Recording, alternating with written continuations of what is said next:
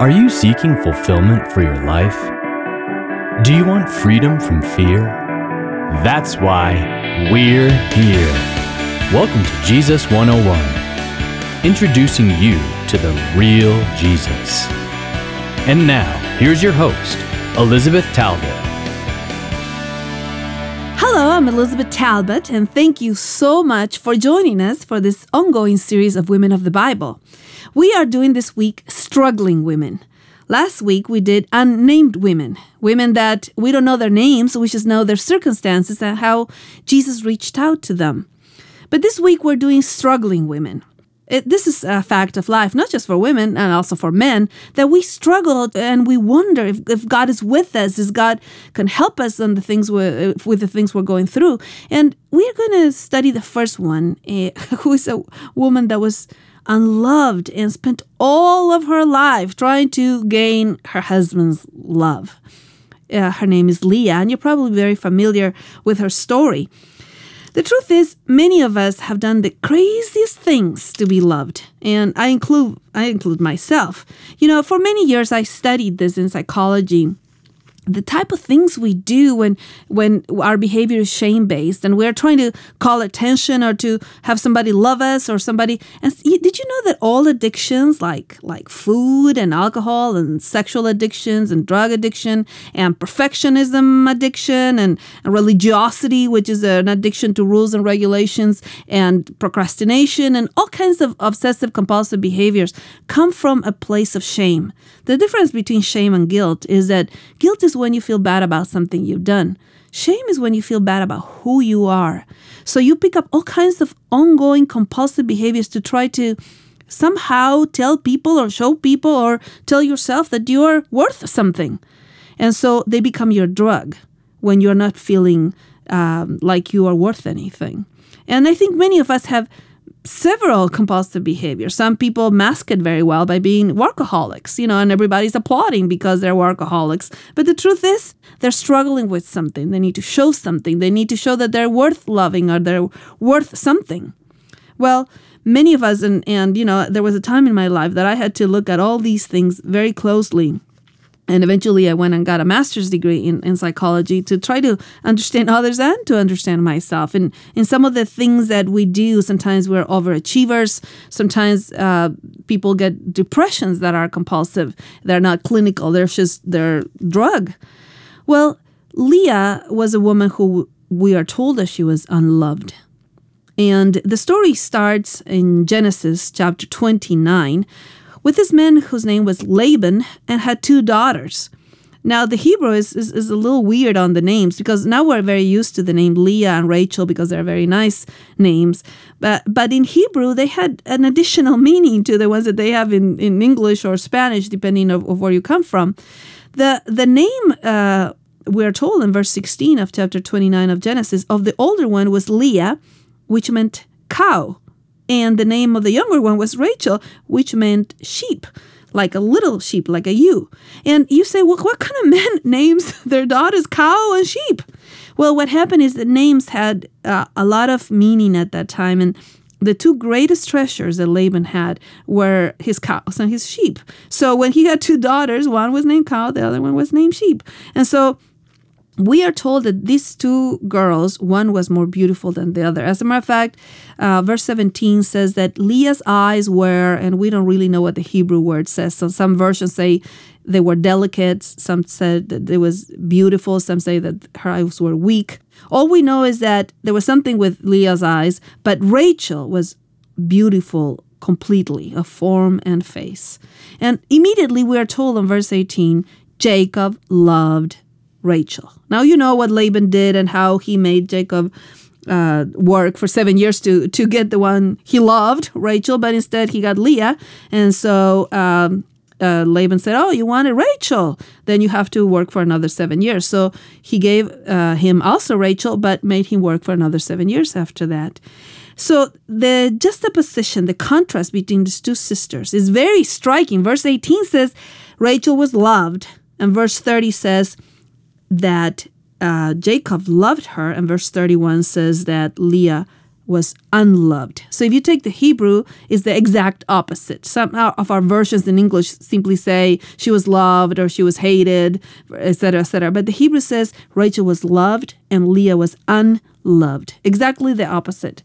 So we embark in this journey with Leah, looking for worth, looking to be loved and it's, it's actually very very sad. I mean you can almost imagine because this was something that he was tricked into right? But now he's stuck with two wives and and leah is stuck too because she doesn't really have a say so. Imagine the first night when they're married you know jacob thinks he has married rachel and, and you're being called rachel all night long in the first night of, of your wedding.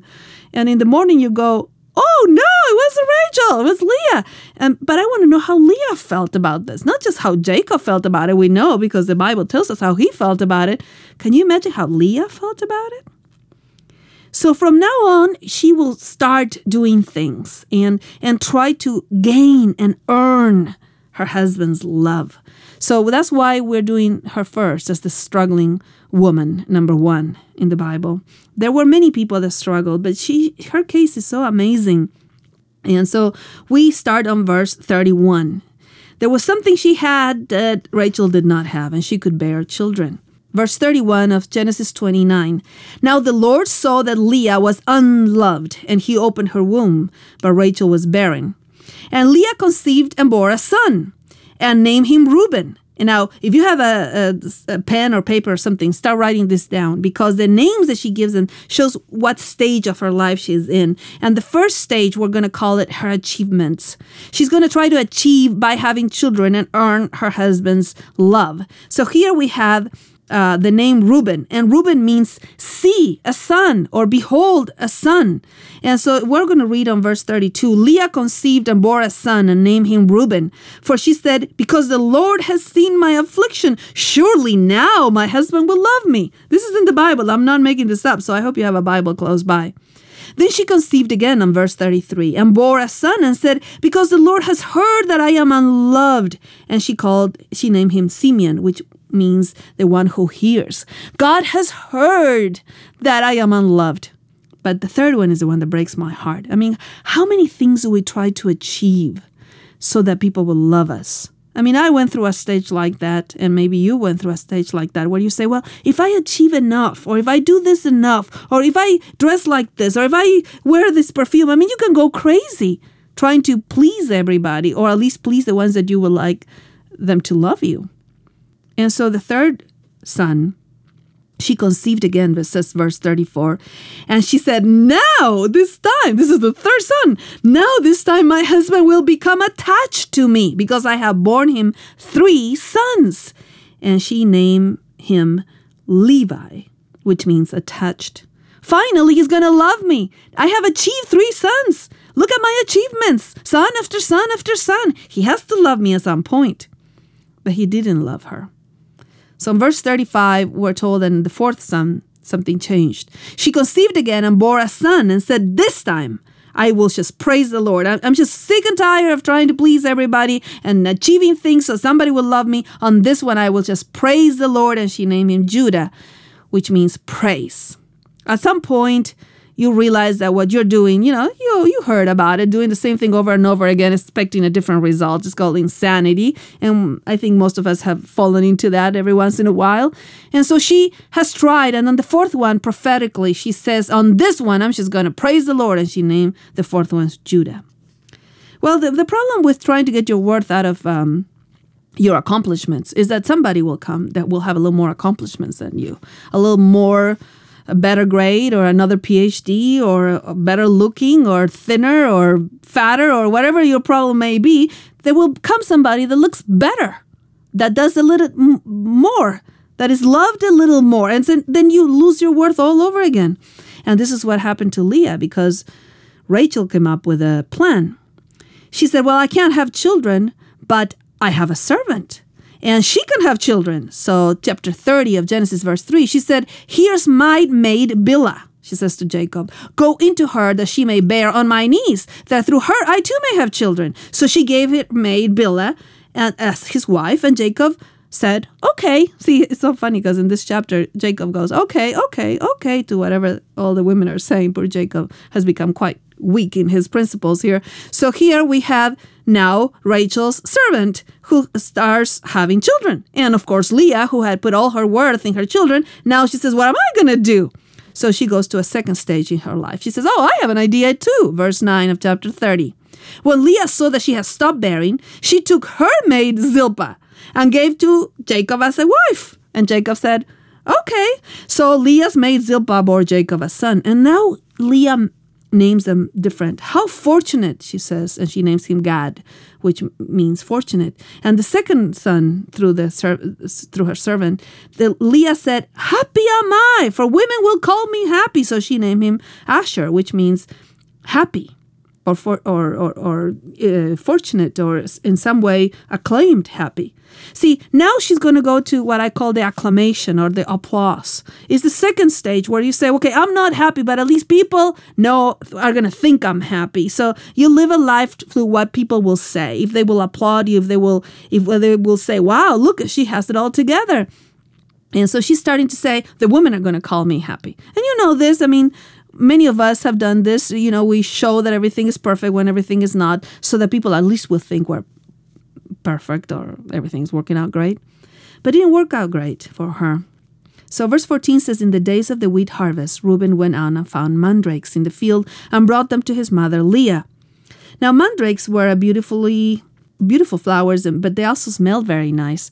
But they were believed to be aphrodisiacs for for that um, uh, society, and they were believed that if you ate the root or had a tea of the root, um, you could become pregnant. So Rachel sees the mandrakes, and she says immediately to her, "Please give me some of your son's mandrakes." And verse 15, Leah says to her, Here you can see all that has been going on with the sisters. She said to her, Is it a small matter for you that you take my husband?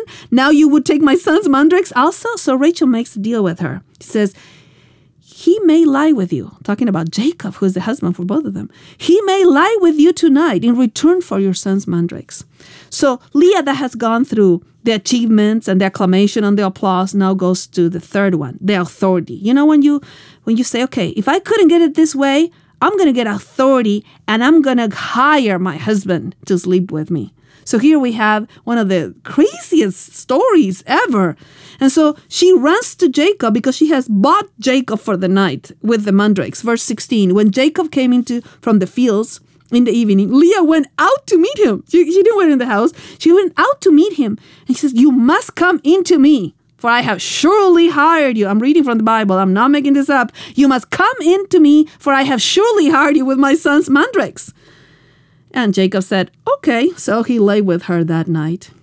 And Leah, after all these years, conceived and named the son Issachar, which means hired.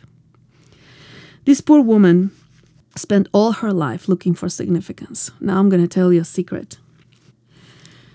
When Jesus comes, I want to be next to Leah in resurrection morning. Because Revelation chapter 5 says that one of the names that Jesus will be called is the Lion of Judah. And I want to see Leah's face when she hears, Lion of Judah, Lion of Judah. And she's going to say, Oh, I remember Judah. I had a son named Judah. And I want to be the one to tell her, Yes, and the Messiah is a descendant of Judah because heaven had chosen you to be the great, great, great, great, great, great grandmother of Jesus. And you never knew your worth because your worth has to do with your relationship with the Messiah, with Jesus.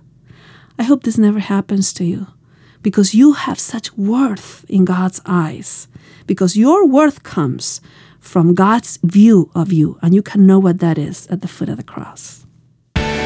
Thank you for joining us today on Jesus 101. For more insights and resources, connect with us at Jesus101.tv.